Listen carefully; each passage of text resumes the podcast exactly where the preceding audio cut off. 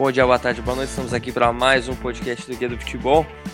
Mas hoje é um podcast diferente, cara. A gente não costuma gravar de manhã, a gente está gravando de manhã, quase meio-dia, para falar um pouquinho aqui em relação às primeiras coisas da, da temporada, né? Já estamos certamente no meio dela, né? Em vários campeonatos.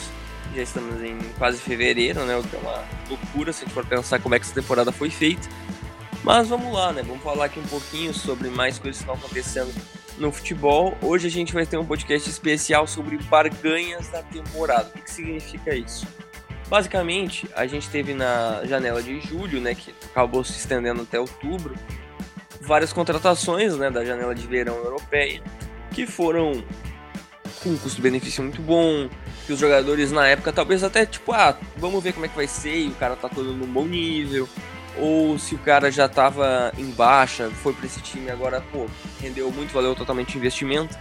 Então a gente separou cada um quatro jogadores que estão se destacando e que foram definitiv definitivas barganhas na última temporada. Então, eu tô aqui com meu amigo Vitor Emanuel, como sempre, para a gente debater aqui um pouquinho sobre essas barganhas. Boa... Bom dia, Vitor. Já ia até falar boa tarde, que eu já tô até acostumado. Bom dia, Vitor, e vamos para mais um podcast. Né? Bom dia, Rodrigo. Bom dia, boa tarde, boa noite a todos. Vamos falar aqui um pouquinho dessas boas contratações que os times, que alguns fizeram durante a, a, última janela de transferência e de algumas que a gente não esperava tanto e vem rendendo muito bem e outras que foram criticadas estão sem, estão calando na boca de quem criticou porque está tá fazendo meio de temporada praticamente um pouco mais tarde muito bons e se tornando muito mais valorizados do que foram na setembro.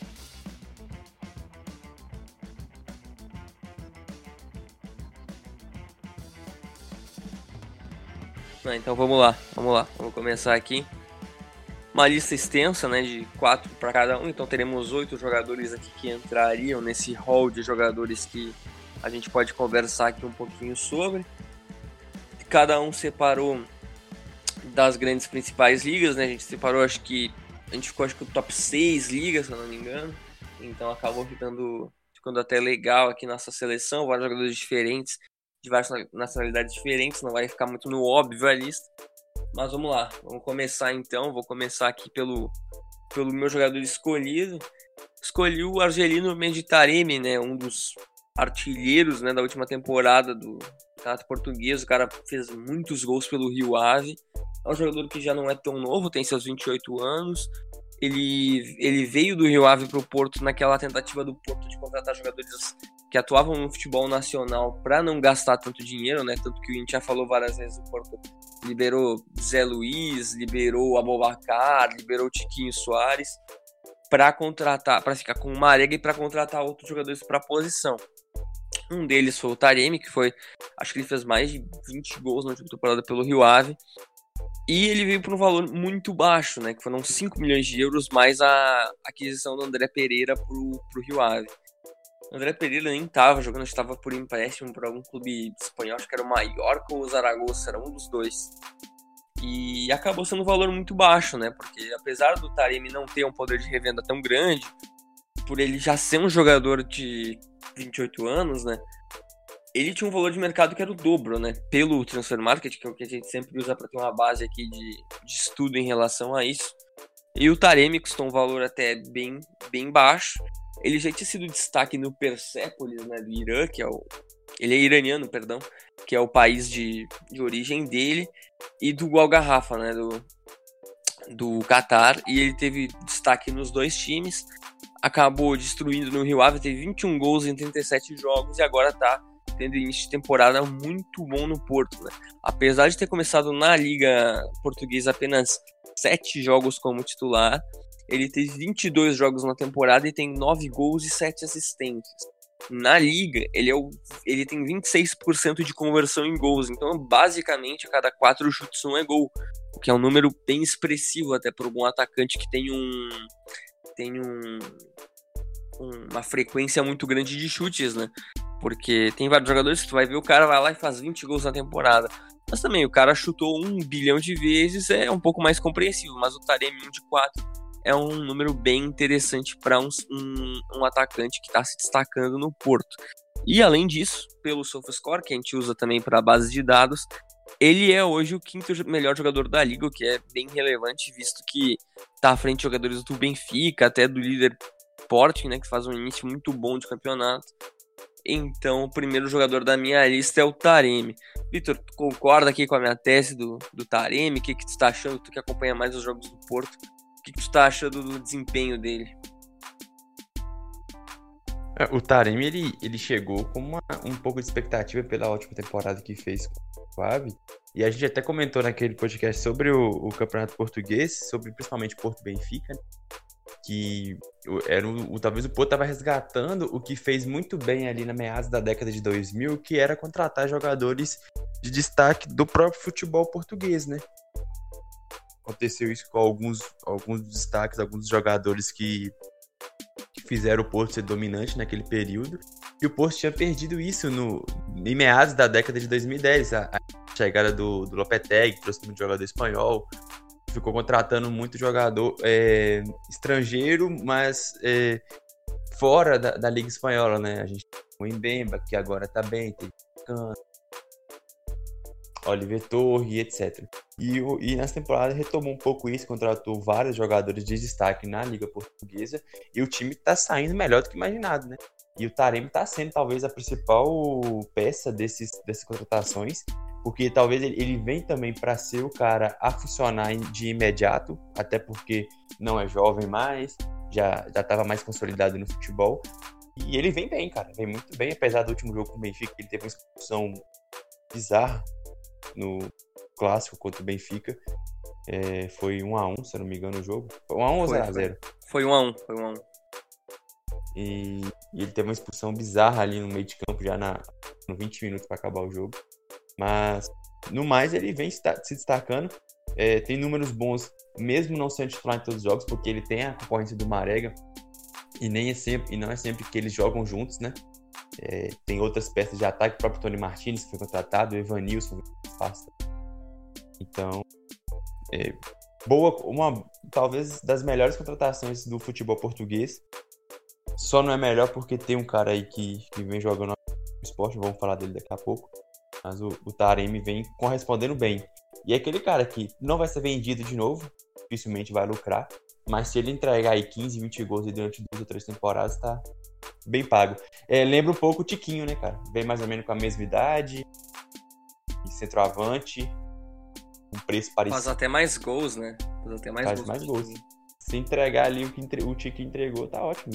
Foi bicampeão português. Sim, pô, tá louco. Tiquinho fez um. O início do Tiquinho foi violento no Porto, né? Acho que ele fez Vitória Guimarães, né? Foi, foi violento ali, até porque a gente esperava muito pouco dele. E, e fazia veio... muito gol importante, né, cara? Pô, demais, demais. Na... Foi fundamental ali pro Porto ali naquele período ali, que até o Benfica tava até dominando, né, quando ele chegou. Foi, foi fundamental. Vitor, já pode ir pro teu aí, caso tu queira, pra, pra gente já continuar aqui o podcast.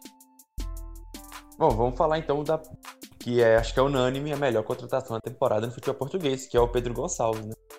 É, português de 22 anos foi contratado pelo esporte, 4 milhões de euros. Ele veio do, do Real, é, só, na verdade foi 6,5 milhões.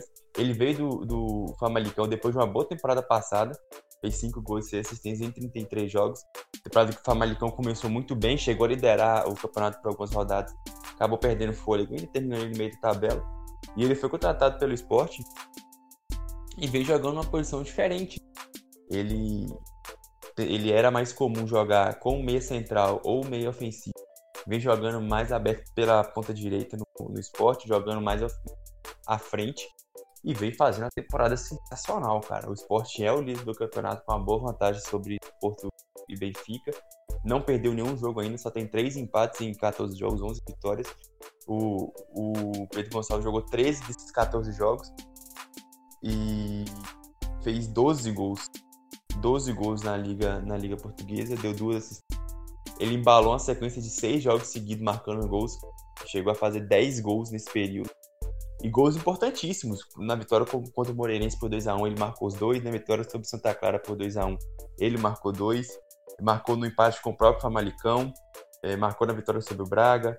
É, marcou agora no empate contra o Rio Ave por 1x1. Então ele vem sendo o, o grande jogador dessa temporada sendo o, o, o grande craque do esporte nesse, nesse início sensacional. Um início que o esporte não teve nesse século, salvo engano. Trabalho sensacional do, do Rubem Amorim. E, e é um cara para ficar de olho também para seleção. É muito jovem ainda, tem 22 anos.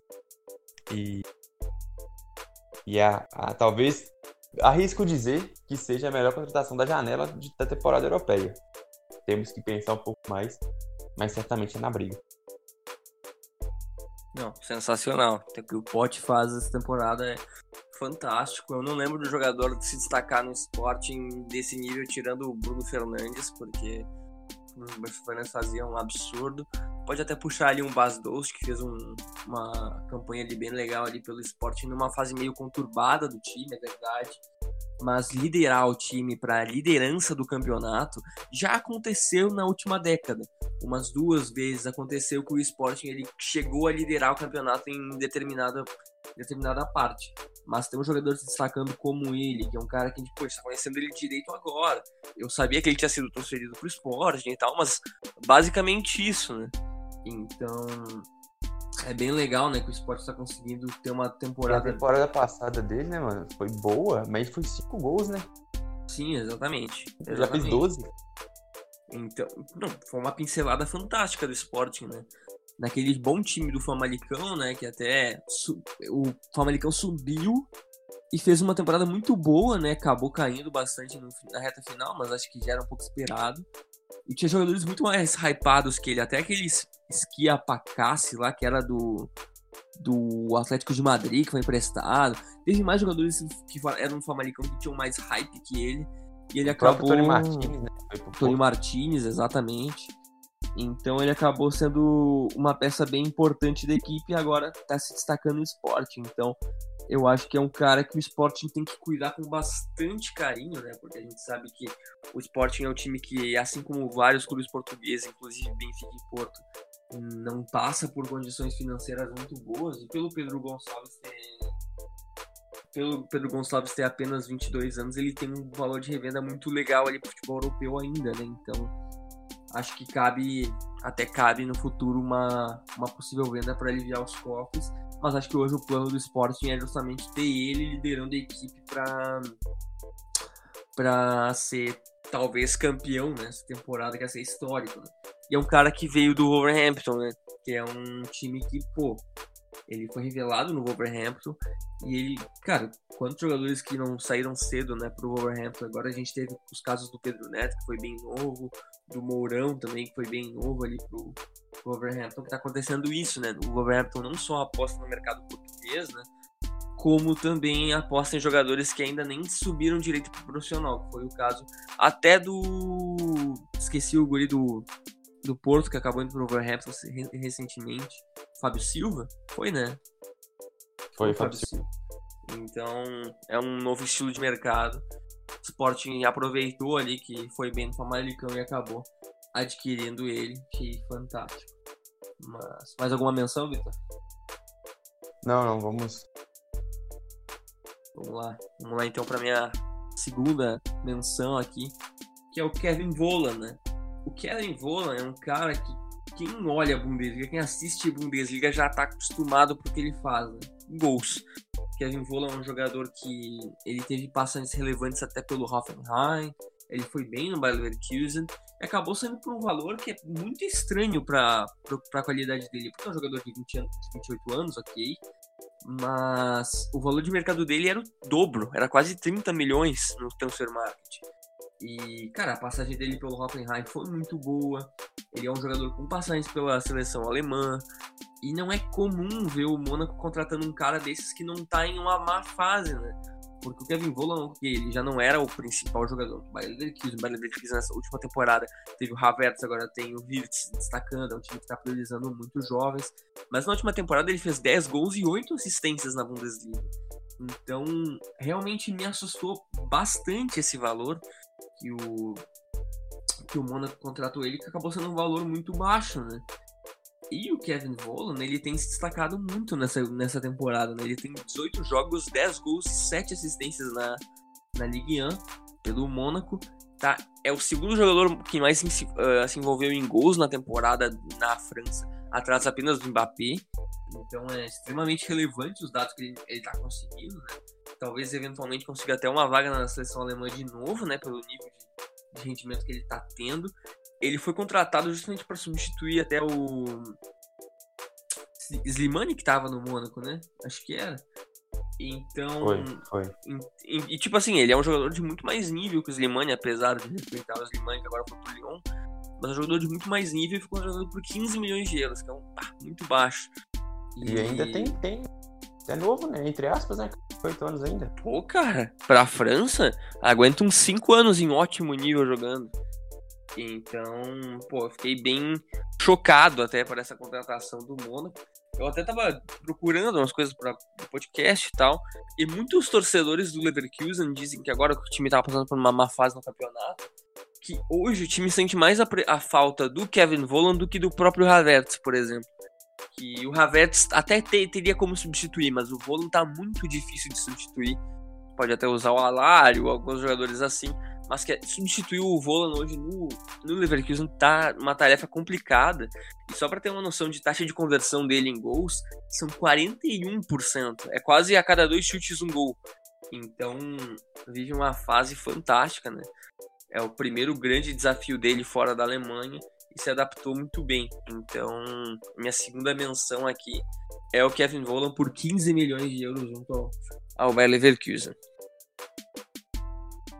Cara, eu sou muito fã do Volan. É um cara que, além da versatilidade, né, pode jogar centrado, aberto na direita, aberto na esquerda, como segundo atacante. É um cara forte fisicamente, não é baixinho, tem 1,79m.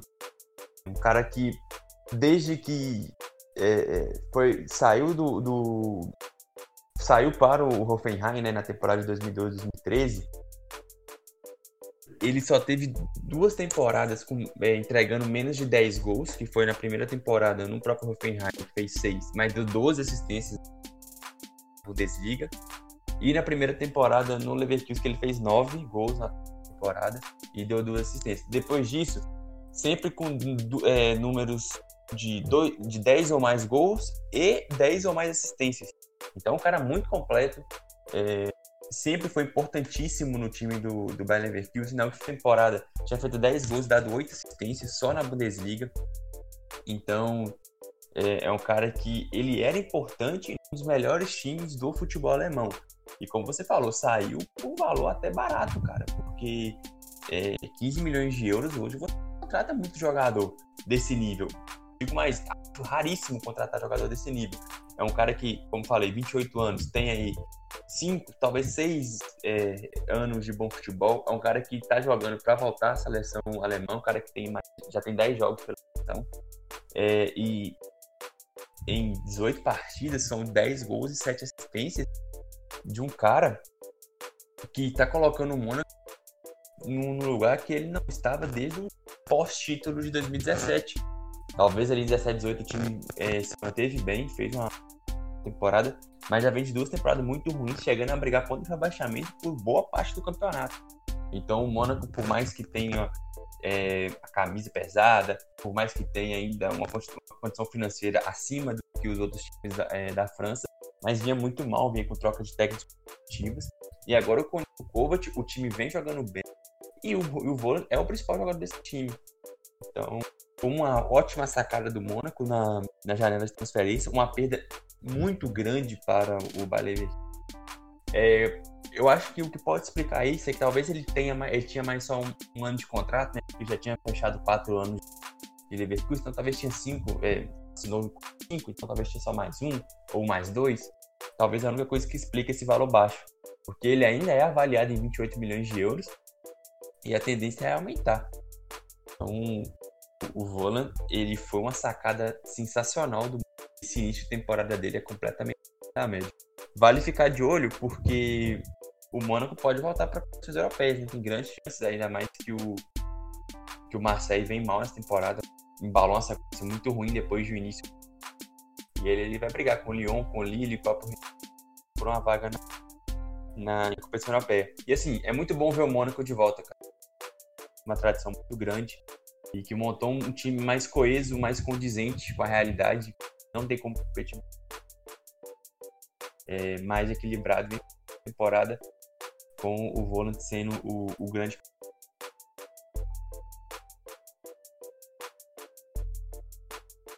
a temporada do Volan é fantástica. Eu acho que ele realmente vai ser um dos jogadores que vai talvez entrar até na seleção do ano ali da, da Liga, né? porque a gente até fala, pode falar do Neymar e tal, mas o Volan é um cara que não tá perdendo partidas. Isso é muito importante, né? Para uma competição a pontos corridos. E, cara, eu, eu já te falei o que eu acho do título do Paris Saint-Germain na França. Eu acho que esse ano vai ser um pouco mais equilibrado. Então, vai saber se o Monaco não consegue uma sequência legal e consegue até brigar, né, pelo título, até ficar ali na ponta de cima. Acho que ia ser fantástico para nessa temporada. Mas pode ir já pro teu próximo, Vitor. O meu segundo jogador, Robert, veio do Southampton pro Tottenham por 16,6 milhões de euros. E foi um cara que eu subestimei quando foi contratado. Eu imaginava que ele seria apenas uma peça ali pro Mourinho. E ele não só vem jogando, como sendo titular absoluto, jogou todos os minutos da Premier League até agora. E é um dos melhores jogadores do Tottenham e um dos melhores volantes da temporada. Eu acho que dá para dizer isso. Trouxe uma solidez defensiva muito grande, vem fazendo uma dupla de, de meio-campistas ali muito boa com o Endombele. E já teve uma, um acréscimo de 10 milhões em relação ao valor de mercado que ele. Que quando ele foi contratado, né, ele era avaliado em 20 milhões, agora já está valendo 30. E é um cara que, quando surgiu, ele surgiu com uma expectativa muito grande, né? É, ele é cria do Bayern de Munique, e quem leu o Guardiola especial vê que o, o, o, Guardiola tinha um carinho especial por ele, tinha uma, tinha uma atenção muito grande. E ele acabou não virando o jogador que o Guardiola talvez imaginava que ele poderia virar, mas tornou um cara sólido e agora subiu de patamar, porque ele, ele ainda tem 25 milhões de euros, é, 20 anos de idade, então ele ainda tem uma margem para evoluir e já se tornou um cara consolidado. Hoje eu não vejo o Tottenham sem o Robert e, e assim, facilmente também, uma das maiores barganhas da temporada e principalmente da Premier League. Trabalho de prospecção muito bom do Tottenham, de um cara que vinha jogando bem na Premier League, mas só. Não era um, um cara com um grande destaque, não estava jogando em time grande, não estava disputando títulos, mas chegou no Tottenham para mudar de patamar esse, esse meio de campo do time. É, o Roiber ele acabou se destacando ali no início da carreira como uma promessa do Bayern, né? E aí acabou indo pro Southampton e tendo bastante destaque na Premier League. Ele fez uma boa temporada em 2019 e 20, acabou sendo trocado porque o contrato dele já estava expirando, né? Acho que foram 15 milhões mais o mais o Walker Peters, né? Acho que foi isso. Então foi realmente um valor muito baixo, né, para um jogador do nível dele na Premier League. A gente sabe que transferências internas para um time maior, a gente sabe como é quanto custa, né? E o Tottenham deu sorte de ver que o, que o Robert estava livre, ficando livre no mercado e conseguiu contratar ele por um valor bem baixo, né? O Roiber ele tem 25 anos, então é um jogador que ainda tem uma margem de evolução bem legal, né? Que, que pode ainda se destacar mais em alto nível ainda por várias temporadas na Premier League. E realmente tem sido uma peça muito importante, né? Acho que ele jogou praticamente todas as partidas do Tottenham até agora na temporada. E era uma coisa que até eu duvidava, achava que ele é um cara muito mais de rotação do que um titular. Mas aí ele realmente ganhou seu espaço e tem feito uma temporada muito boa, né, no, nos Spurs. Exatamente. E cara, eu não sei se você esperava, mas eu não esperava esse impacto. Não, também não. Também não. Não esperava mesmo. Achava que ia ser um cara muito mais de, de segundo tempo, de jogar Copa, assim. Tá louco. Tá louco. Baita contratação. Uh, vou aqui pro meu próximo da lista. Meu jogador que eu escolhi foi o Simon Kayer, que é o zagueiro que atua no Milan foi bem engraçado como ocorreu esse negócio, né? Porque o Caeira ele pertencia ao Sevilha e ele foi emprestado para Atalanta no início da temporada passada.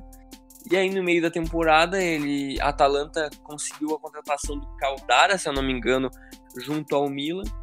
E o Milan, por sua vez, pegou o empréstimo do Cagliari e levou para ter mais uma opção defensiva.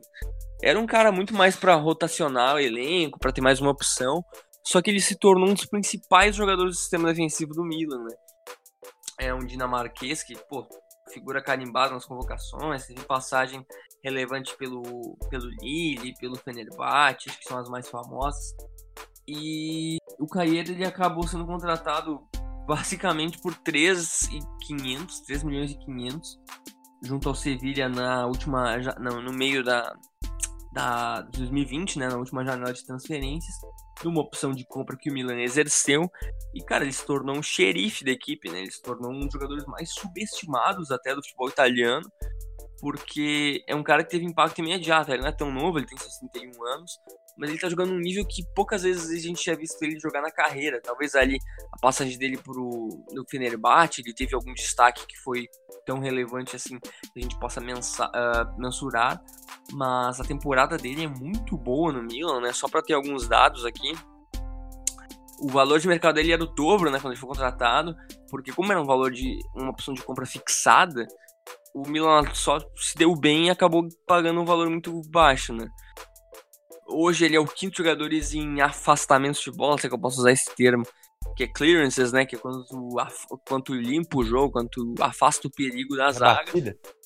É, rebatidas. Rebatidas é bom. E ele tá em quinto, né, na, na, na Série A. E hoje, nos ratings da, do SofaScore, ele é o nono melhor defensor da liga. Por um valor, assim, bem baixo, né?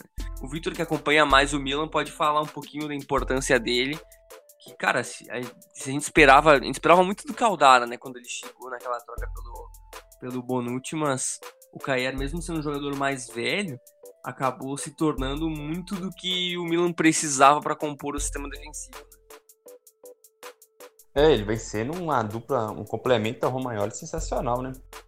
E o Caer é um cara que surgiu muito bem e fez uma temporada muito boa, se eu não me engano, pelo Wolves no título da, da Bundesliga. Vou até checar aqui. E, e ele foi um cara meio até precoce. Ele, muito jovem, já era titular da seleção. Tanto que com 30 anos ele já tem mais de 31 anos, ele tem mais de 100 jogos pela seleção. Ah, olhei, olhei aqui. Ele chegou no Wolfsburg na temporada em 2010, duas temporadas depois do título. E caro, 12 milhões de euros na época, um zagueiro de 20 depois de boas temporadas pelo Palermo. E, e ele ficou meio rodando de time para time, sem grandes. É, não manteve o rendimento, não teve grande destaque, mas recuperou o nível no próprio Sevilha, onde teve bons momentos no, no Sevilha, principalmente na primeira temporada, jogou 20 jogos na, na, Liga, na segunda ele fez jogou 26. Aí teve uma passagem abaixo no, na Série A pela Atalanta e foi contratado pelo Milan.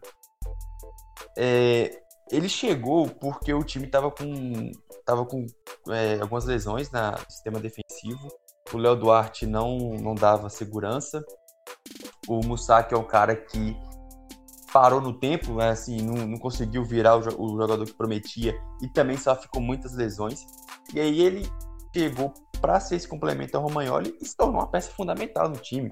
Porque aí coincidiu com a arrancada absurda que o Milan teve na reta final da temporada passada e no início dessa. E ele é um cara importante, vem ajudando o time ter uma defesa sólida, um time que apesar do ataque ser muito produtivo, a defesa não deixa, não deixa a desejar. E, e é mais um daqueles casos, né? De um zagueiro que tá chegando talvez no ápice aos 31 anos. O cara que passou dos 30 e uma, uma posição como zagueiro, quanto nessa idade se torna o, o chega no auge mesmo, né? Do entendimento do jogo, do nível de proteção à área. E o, o que a Eve foi uma, um ótimo achado do Milan também, que vem errando muito pouco enquanto registrar isso, porque vem acertando continuamente nas situações.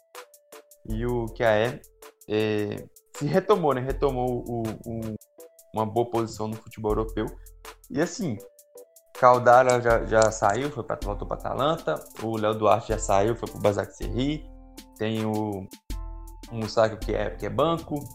Teve é, especulações de contratar o Simacan do Estrasburgo. Qualquer um que chegar aí vai chegar para ser reserva, porque não tem como tirar o que é do time. certeza. Não tem como. Não tem como hoje. E foi muito barato, né? Vai ser raro a gente achar outros jogadores mais baratos que ele, que renderam tanto, né? Esse é um bom negócio de, de opção de compra, né? Quando tu fixa, não importa o que o cara jogar, tu vai poder contratar ele por um valor até muitas vezes aceitável, né? Então vários times já têm optado nisso, principalmente na janela de janeiro, né? Os times contratam por seis meses, se der certo, adquirem em definitivo. Já tá acontecendo até agora, vários negócios acontecendo relacionados a isso. Então, pô, sensacional esse negócio que o Milan fez. Vitor, vai pro teu terceiro aí, que, pô, lista tá boa até agora. Então vamos continuar no Milan, vamos em Jens Peter Hauge é, o ponto esquerda que destruiu o futebol norueguês pelo Bodoglin. É, vinha fazendo uma temporada absurda, absurda. É, o time que foi campeão do, da Elite com um aproveitamento surreal, o primeiro título, mas assim, papo de mais de 20 pontos de vantagem pro, pro mod, o segundo colocado. Em 18 jogos da, no, no campeonato norueguês, ele tinha 14 gols e 10 assistências na, na classificação para a Liga Europa, ele em três jogos marcou três gols e deu duas assistências. Jogou muita bola contra o próprio Milan na fase eliminatória, que o Milan venceu por 3 a 2 se eu não me engano, duro. E ele foi contratado por 5 milhões de euros. É, o Milan se beneficiou do futebol norueguês ser muito valorizado. E aí você tirar jogadores bem promissores de lá com um valor muito baixo. É um cara que, aos 21 anos, já estreou pela seleção norueguesa e vem jogando bem, cara. Vem jogando bem. É, naturalmente, demorou para virar titular do time. É, na verdade, ele não é titular ainda absoluto, ele demorou para ficar entrando, que é, o que é natural, obviamente. Um time com muito encaixado, um Rafa Leão, com Rebite, um Ibra é, a, no, no, ataque. Ele não viria, viria para ser titular tão fácil, mas vem jogando mais nos últimos jogos. É, entrou como titular nas últimas três partidas, jogou praticamente o jogo inteiro contra o Torino, por exemplo. Vem jogando aberto na esquerda, já soma pelo Milan quatro gols em, 17, em 18 partidas, muitas delas novamente entrando no decorrer do jogo. Então teve jogo que ele, que ele jogou 3 minutos, 8 minutos, 11 minutos. Mas ele vem jogando muito bem, cara. Vem jogando muito bem. Na própria Europa League, é, marcou três dos quatro gols dele. Então vem sendo importante num grupo enjoado que o Milan pegou, né? Com o Celtic, com o Sparta Praga e com o Lille, que fez uma, uma ótima fase de grupo. E vale ficar de olho, vale ficar de olho porque foi um investimento muito baixo que já tá, tá rendendo resultados pro, pro Milan. E é mais um dessa ótima geração norueguesa que vem surgindo por aí, né? Com o Odegaard. Acho que o Haug pode chegar nesse nível também. Acho que ele pode ser uma, uma referência da equipe do país né, nas próximas temporadas. Porque talento ele tem. E ele chegou num contexto muito favorável, né? Ele era totalmente encaixado, muito mais fácil para o jogador se desenvolver. Então vou, eu vou ficar muito de olho nele porque ele é muito interessante. Interessante, é um cara alto de 1,74m, mas muito rápido, muito ágil e joga pelos lados. Então, uma barganha que o Milan aproveitou de um time que, que acabou com o campeonato norueguês, cheio de jogadores jovens, não tinha ali jogador de mais de 28, 29 anos, raramente. Um ou outro no elenco todo, inclusive. E o Milan aproveitou e pegou o principal deles. E eu vou falar, vai sair mais jogadores do Bodoglin nas próximas temporadas, é, com destaque no futebol europeu. E já tá saindo, né? Já tá saindo. E é muito interessante usar nesse mercado norueguês, principalmente. A gente pode até falar de mercados nórdicos, né? Até falar em relação ao dinamarquês também, que acontece bastante porque é muito barato. É ridículo de barato. Para times europeus não tem nem graça de tão barato que é contratar jogadores assim. Tanto que o Roger ele, ele acabou até sendo convocado agora recentemente para a seleção norueguesa e, e ele o futebol o futebol norueguês hoje o que que acontece? Como eles não têm um nível tão grande para jogar competições europeias, quando jogam uma Europa League, os caras ficam muito em evidência, né? Extremamente em evidência. Então, é fantástico, né, esses negócios, essa como eu posso dizer, essa, essas categorias de base norueguesa hoje justamente porque se a gente for ver hoje o, em relação a, ao futebol norueguês, a seleção está se envolvendo muito, né? Tem muitos jogadores noruegueses de bom nível agora no futebol internacional. E o Podogin com certeza é uma das é um dos principais influenciadores disso. Por exemplo, na última temporada a gente teve jogadores indo pro Egito ali do, do próprio Bodoclin, a gente teve jogador indo pro Asia Alkmaar, a gente teve jogador indo até para indo até para mercados que não são tão grandes assim como o próprio o próprio Zinkernagel, que acabou indo pro Watford, que é da segunda divisão, né? E se a gente for ver, a gente, pô, o Roger custou 5 milhões. Isso é o dobro da maior venda da história do time. Então, é um valor muito relevante para eles, sabe? É muito relevante para eles. E é um mercado que com certeza vai começar a ser explorado, né? Porque se tu tem uma seleção forte, jogadores sendo bem desenvolvidos, e, cara, um, um Roger que custa 5 milhões de euros tendo 20 anos, o cara vai ser vendido com mais facilidade, né? Então, acho que como tu falou, acho que eu dou esse destaque aqui ao Bodogrin e alguns times noruegueses que esse mercado com certeza vai ser mais vai ser mais explorado nas próximas janelas. É, só para só para efeito de comparação, o, Bodoglin nunca gastou mais de 500 mil euros em nenhum e é uma coisa muito próxima da gente, né? Se a gente for pensar que, cara, a gente tá vendo esse time na Europa League e ele não consegue gastar 500 mil. Isso é Cara, qualquer time do Chipre gasta isso, né? Então. Verdade. É, é, bem expressivo se a gente for pensar nesse, nesse sentido. Mas, enfim, vou para minha minha última minha última opção aqui, meu último minha última barganha da última temporada, que é o mesmo esquema, empréstimo com opção de compra, acabou sendo adquirido. O empréstimo em si até que foi caro, foi 4 milhões de euros, mas é compreensível porque foi caro que é o Tomas Soucek. O Tomas Soucek, ele é um meio-campista que jogava no Slavia Praga, foi muito destaque da equipe, ele era destaque já da, da seleção da República Tcheca, ele estava sendo muito destaque justamente na Champions League, né, que o Slavia Praga fez uma fase de grupos bem interessante, e ele é um dos principais jogadores. Aí o West Ham quis dar uma chance para ele, quis contratá-lo, ele já não era novo, já tinha 24 anos, quis contratá-lo e pagou um empréstimo de 4 milhões de euros para ter ele durante a temporada e ele se tornou o melhor jogador do time.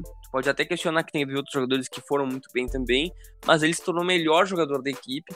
Hoje ele é imprescindível pro, pro time, e aí na janela de janeiro ele foi contratado em definitivo por 16 milhões, então se tu somar o empréstimo fica 20 milhões, mas acho que o empréstimo é uma, uma relação à parte, até porque não era obrigação de compra. E hoje ele já vale praticamente duas vezes o que ele custou em janeiro, né? O valor de mercado dele tá acima de 30 milhões já, que é extremamente relevante. Ele foi, já era, como ele já era um destaque em competições internacionais, ele é um jogador que tem casca, né? Já, apesar de ele ter 25 anos e não ser tão velho assim, ele já é um jogador que tem experiência internacional se considera bastante para um time como o West Ham. E hoje, nesse em janeiro, ele já foi três vezes o man of the match das partidas do West Ham, que é extremamente relevante, se tratando de uma equipe de Premier League marcou cinco gols, que eu não sei se ainda é, mas até a rodada passada o Soucek era o jogador com mais gols ainda pelo West nessa temporada. E ele é o jogador com mais faltas sofridas e duelos aéreos vencidos do elenco. Então ele está liderando em várias categorias, quase todas as categorias do West Ham. Ele está em primeiro ou segundo, né, da posição. Então é extremamente relevante o que ele tem feito, o nível que ele tem apresentado e até um pouco imprevisível, porque, cara, se a gente for pensar de jogadores que saem do futebol tcheco, é bem comum um jogador custar 16 milhões de euros. É porque o cara realmente ele era muito bom, né? Ele era um jogador já mais ou menos afirmado. E e vamos ver, eu acho que é um jogador que possivelmente vai ser cobiçado para outras equipes nas próximas janelas, até pela, pelas características que ele tem, né? Por ser um jogador defensivo, por ser um jogador que pô, tem uma qualidade do passe muito bom. Então, vamos ver, né? Eu acho que o Slavia Praga se deu bem, conseguiu fazer uma venda legal por um jogador que na República Tcheca não conseguiria ter um mercado tão grande assim. E o West Ham melhor ainda, que acabou gastando relativamente pouco né, para os padrões da equipe. Que é um time que gastou, por exemplo, no Haller, que foi destaque na Bundesliga, quase 50 milhões de euros. E e o Slavia Praga realmente se deu bem nesse negócio, né? Até o Koufal, por exemplo, que agora foi pro, pro West Ham, que é lateral direito, custou 6 milhões de euros. Cara, um jogador um pouco mais velho, mas se for ver nenhuma venda na República Tcheca acaba sendo acaba tendo um valor tão grande assim. Mas, enfim, Vitor, fala aí um pouquinho o que, que tem achado do Soucek em relação a, ao que ele tem desempenhado na Premier League e esse molde de negociação, né? Que República Tcheca ir para a Premier League direto é bem comum, né? Muito incomum e, assim, impressiona a qualidade dele na bola aérea, cara. Porque tudo bem que o 1,92m ajuda, mas ele é dominante de uma forma impressionante. Realmente chama atenção como ele vence os duelos aéreos. E é um cara que é um volante que marca tantos gols assim, cara. Cinco gols já em 19 jogos em Premier League para um volante é muita coisa. E ele é o, o, artilheiro do time ainda, junto com o, o Antônio e o Boeing. E ele é o, talvez o melhor jogador do time nessa ótima campanha que o West vem fazendo com o David Moyes, né? O time vem brigando aí por competições europeias, já está aguentando na, lá em cima, já na metade do campeonato. E, e é um, um, um trabalho de prospecção que o West Ham fez que chama porque por mais que ele tenha jogado bem na própria Champions League e na Europa League, é um cara que estava escanteado no futebol tcheco. Você teve que ir lá ver ele jogar, você teve que avaliar ele é, em alguns jogos também do, do campeonato. Então, o, parabéns para, para o West Ham que achou esse jogador, que ainda é jovem, tem só 25 anos, então ainda tem uma margem para evolução, pode ainda conseguir fazer uma venda é, com ele. E, pô, não tem muito mais o que falar. É só. Vale ficar de olho só para ver ele jogando, porque ele é diferenciado, cara. Ele é um grandíssimo jogador. Uma bola aérea extremamente forte, uma chegada ao ataque também impressionante. E, e o West Ham é um dos times mais interessantes de ver jogar nesse início de temporada, por todas as dificuldades que vinham passando nos últimos, nos últimos anos. E, e atualmente faz uma temporada extremamente sólida, não está passando nenhum aperto para ser rebaixado. Pelo contrário, talvez ainda aguente brigar para o vaga em competição europeia até o final. E muito por conta do Sousa, que já, que já teve um bom rendimento na, no empréstimo em janeiro, né? Foram três gols em, em 13 partidas. Então, acho também uma, uma ótima cotação, uma, uma boa barganha do West Ham, que é difícil acontecer em times da Premier League. Difícil. Porque o que eles pagam de jogador, a, a, tem de, de, contratação de jogador que não vale o que eles pagam, não tá escrito. Nossa, isso é tradição da Premier League, né? Foi ele, aí o Alex Kral na última, na última 2019-20 pro Moscou por 2 milhões. E a partir dali é o Kofal já pro West Ham por 6 e depois é só 4 milhões para baixo justamente a quarta maior transferência da história do Slavia Praga é o empréstimo do Celtic pro West Ham. Então esse é um nível de investimento que as pessoas fazem no futebol tcheco, que é muito baixo, né? Aí é só uma Na lembrança prática. aqui para só uma lembrança aqui para ti, Vitor, que sei que tu curte, mas o, Plav, o Pavlenka, que é o 11 primeiro da lista do Slavia Praga, custou 3 milhões de euros. E não faz tanto tempo assim, né? É mesmo. Baita goleiro. É, o, na prática, o Souza é que foi o dobro do segundo colocado, praticamente. Exatamente. Sendo quatro anos mais velho. Exatamente. Então, pô, extremamente relevante, né? Extremamente relevante esses dados. Vitor, vai pro teu último aí que hoje vamos fechar com chave de ouro. Então vamos terminar aqui na Premier League. É, vamos falar de um time tradicionalíssimo que vem fazendo uma temporada absurda e muito por conta do Emiliano Martinez, goleiro argentino que veio do, do Arsenal para o Aston Villa por pouco mais de 17 milhões de euros. Uma contratação que chamou muita atenção na época, porque o Martinez foi reserva do Arsenal durante um bom tempo. Durante um bom tempo, ele foi contratado em 2010, se eu não me engano, vou até confirmar aqui. É, isso, 2010, vindo do Independente por 1 milhão e meio de euros. Então tinha 18 anos, ficou 10 anos vinculado ao Arsenal, rodando por vários empréstimos é, acabou tendo espaço na lesão do, do Leno na última temporada, na reta final da temporada, e teve um nível absurdo, cara. Absurdo o nível do, do, do Emiliano Martinez no final da temporada 2019-2020. Foi campeão da Copa da Inglaterra, sendo titular ali na reta final. E assim, a, a, é, teve a, discussão, né? Quem vai ser o titular? O Leno ou o Emiliano Martins? Teve, Martins. teve. E, o, teve e ele não quis ser o reserva. Ele falou assim: ó, ou eu vou ser titular, ou eu vou sair e saiu, foi para o Aston Villa, é o titular absoluto, sofreu apenas 18 gols em 16 partidas, e a gente tem que lembrar, sofrer uma média maior que um gol por jogo na Premier League é to totalmente normal. E, e o Aston Villa é, é o 11 colocado, mas além de ter jogos a menos, ele, ele enfrentou já o Chelsea, o United e o Manchester City em sequência. Fora isso, teve a, a goleada histórica por 7 a 2 sobre o Liverpool, mas venceu também o, o Leicester sem sofrer gols, venceu bem o Fulham sem sofrer gols, o Arsenal meteu 3 a 0 sem sofrer gols, meteu 3 a 0 no Palace no West Brom. Então é um cara que também não sofreu gol contra o Wolves. Então, dos, das 16 partidas que ele disputou, ele não sofreu gol em 8. Isso é muito grande, isso é muito relevante para a Premier League. É, é, certamente ele é um dos goleiros que, menos, que mais passaram jogos sem sofrer gols, é, com mais clean sheets até agora na temporada. E além de tudo, mesmo nos jogos que perde, ele tem um nível de atuação muito grande. Ele tem jogos de 7, 8, 6, 9 defesas, que é muito grande, cara. É, um, é uma estatística muito relevante. E ele tem vários jogos assim. É, então, ele é uma peça fundamental do, dessa campanha boa da Aston Villa, que sofreu muito na última temporada, né? Para fugir do rebaixamento. Essa temporada é, vai, eu acho que não vai aguentar chegar na briga por competições europeias, mas também eu acho que não vai sofrer ah, para não cair. E o Emiliano Martinez, ele não se coloca como um goleiro sólido e bom da Premier League, como ele abre passagem para jogar na seleção, cara com o Armani envelhecendo e sendo bem irregular, igual que a gente viu na Libertadores, o Emílio Martinez ele surge para ser o, o, novo goleiro da seleção. Tem que, ser, tem que ter chances. É provável que até tenha, né? Provável que até tenha, porque pelo nível que ele tá apresentando numa competição que é tão difícil como a Premier League, né? E é um cara que surgiu meio. E é um cara que surgiu meio que do nada também, né? Porque a gente nem lembrava que ele tava no Arsenal ainda. Surgiu ali no, no desespero e acabou, pô, conseguindo uma transferência, querendo ou não, até foi relevante pro Arsenal, só que valeu cada centavo que o Aston Villa tá pagando. Exatamente. O Arsenal vendeu bem e o Aston Villa comprou muito bem. É aquele famoso negócio bom para todo mundo, né? É, exatamente.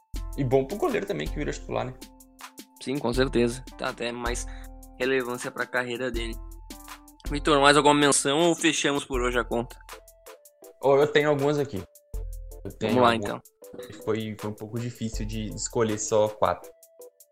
É, eu vou começar, já que estamos na Premier League, eu vou citar só mais um aqui, que chama atenção pelo time que contratou ele, que foi o Manchester City desembolsando 23 milhões no Ferran Torres, é, foi quase ali no limite que a gente colocou de, de 25, mas é porque ele já valia 45 milhões no, na época que ele estava no Valência, aproveitou o saldão do Valência e pagou praticamente metade do valor dele. Ele está avaliado em 50 milhões, vem fazendo uma temporada bem honesta, é, sendo titular em vários jogos, marcou 7 gols em 19 jogos até agora, é, marcou 4 gols na Champions League, é, virou jogador frequente na seleção, meteu hat-trick contra a Alemanha naquela goleada absurda por 6 a 0 é, e surge aí como o futuro do, do Manchester City, já que o lado direito hoje tem o Marres, que já tem já uma idade, já tá beirando os 30 anos. Então o, o Ferran Torres surge aí como o futuro da, da posição no Manchester City. É, vou falar aqui os três próximos assim de 20 milhões de euros, aí eu, você comenta e aí eu falo os outros dois, beleza? Não, tranquilo, tranquilo. Vai lá. O, o segundo aqui foi um cara que eu não coloquei porque o time que contratou ele gastou muito. Porque 20 milhões de euros para o Lyon é muita grana. Mas o que o Paquetá vem jogando, o que tá o Paquetá bem, vem né? jogando é um absurdo. O Paquetá hoje, sem nenhuma dúvida, é um dos cinco melhores jogadores de futebol francês na temporada. Nenhuma dúvida. Olha aí, ó. Nenhuma... Palavras fortes. Não, não, não, não fácil. Ele tá na seleção do primeiro turno. Ele tá na seleção do primeiro turno. E, e, o Lyon vem fazendo uma campanha muito boa, é, quase final do primeiro turno, ele é, não, já acabou o primeiro turno, inclusive. Ele é o líder do campeonato junto com o PSG, muito por causa do Paquetá. O Depay joga muito, etc. O Bruno Guimarães também vem jogando bem, mas o Paquetá, por exemplo, faz a temporada muito melhor que a do Bruno Guimarães. Muito melhor. Sim. E ele se encontrou bem no, no, no Lyon. repito, para o Lyon, 20 milhões de euros não é pouco mas o desempenho dele, o desempenho dele tá pagando e muito. É, vale lembrar que ele ainda tem 23 anos, 24 só em agosto. Então, ele, ele recuperou o futebol que ele apresentou aqui no Flamengo há pouco tempo. E boa venda também do Milan, né, que não, tá, que não tinha mais espaço para ele, perdeu seus 19 milhões, mas foi uma aposta válida na época. Talvez ter pagado 40 milhões num cara que tinha jogado tão pouco profissionalmente, tenha sido muito. mas ele ele vem jogando muito bem e o, Lyon é, acertou na contratação e o Milan é, diminuiu o prejuízo. E agora mais um brasileiro, que é o Anthony. É, o Anthony ele chegou por quase 16 milhões de euros ao, ao Ajax. Também uma quantia relevante para o, a realidade da Eredivisie. Tudo bem que o Ajax vem contratando jogadores caros aí há algum tempo, pagou agora 20 milhões, 20 e poucos milhões o Halle, mas o Anthony virou titular, virou um dos melhores jogadores do time, já são 8 gols e 9 assistências nos jogos da temporada. Titular absoluto, quando ele não joga o time sente falta.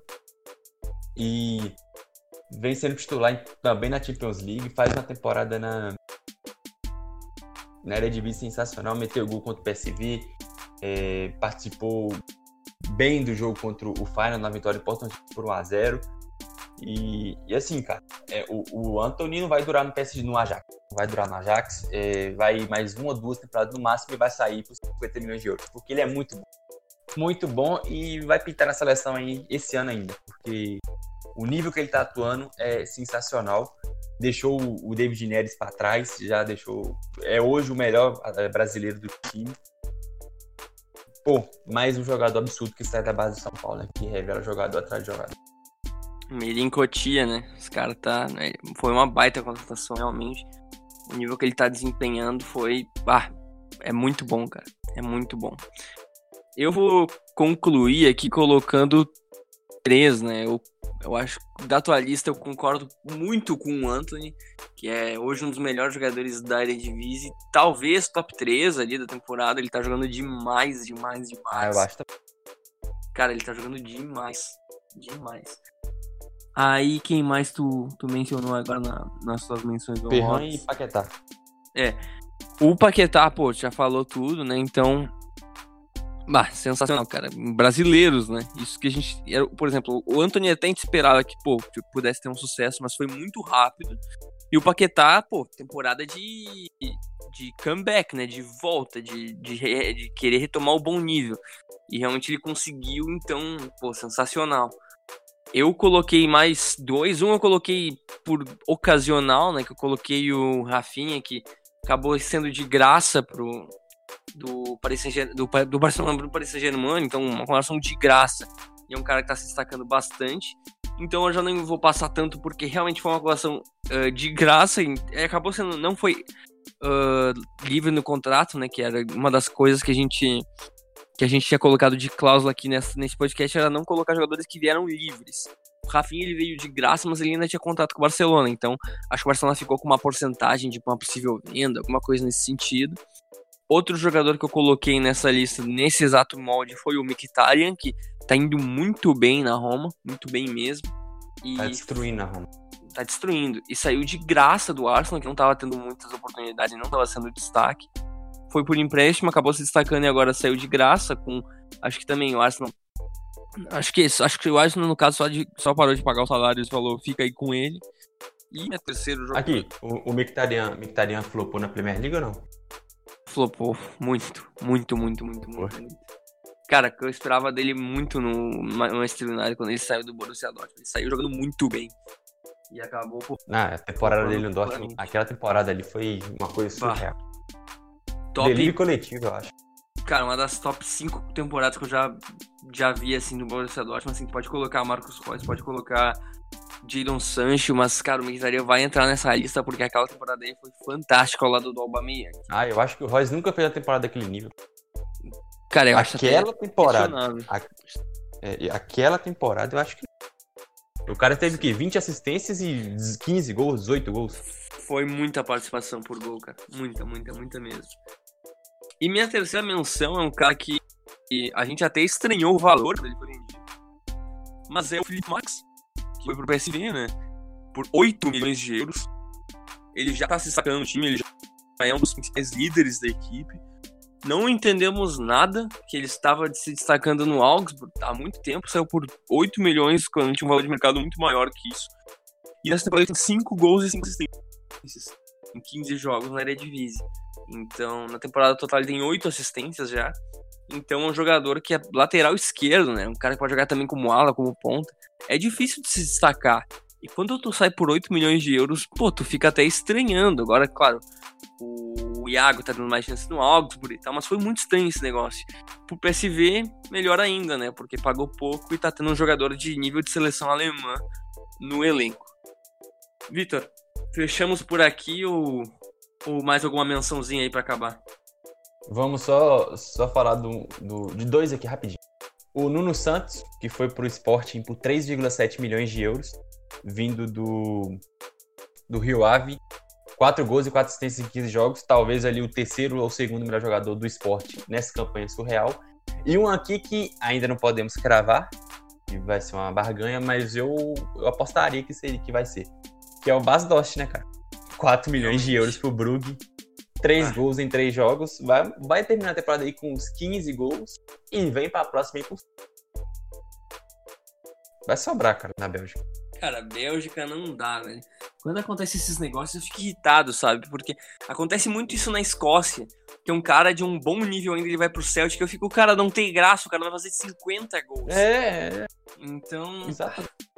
Então não, não dá. Já é, o, já é o melhor time disparado da Bélgica. Disparado. Disparado. Ele vai, ele vai meter 15 gols nessa temporada e vai meter 30 na próxima. Não, eu vou te falar uma coisa, cara. Vou te falar uma coisa. Porque o Clube Brugge vai lá, contrata o, o Bas Dost, que é um cara que nem tava mal, assim, no Frankfurt. Então, Não, um cara que a poucas... okay. E há poucas temporadas ele tava se destacando muito no Sporting, principalmente, tendo bastante destaque no Wolfsburg. E, cara, só pra título de comparação, agora vai lá, o Brugge vende o Diatá ponta, né? Por 20 milhões de euros. Contratou o Bas Dost por muito menos. O Diatá era quem tava fazendo os gols do, do do Brugge nessa temporada. Basicamente foi lá, lucrou e agora vai manter o nível de gols. Claro que é muito melhor ter um jogador mais novo, mas o que, que adianta se tu vai ser campeão e fazendo muito gol? Então, pro, ah, pro e Brugge eu, acabou sendo sensacional.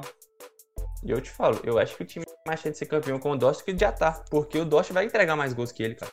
Vai entregar. E, e, o, e, o, e o Brugge, o, o modelo de, de, de administração dele é vender jogadores jovens. É, isso aí. Não vai parar de revelar, porque é impossível parar de revelar na Bélgica. Eu acho que é. agora a Bélgica entrou num ciclo vicioso que não vai parar nunca mais. Ou Portugal. Portugal não vai parar mais de revelar jogador, mano. Não tem como. Não, não Bom, só olha aí quantos jogadores de 20, 21 anos Portugal tem, tem surgido. E a Bélgica entrou nesse ciclo também.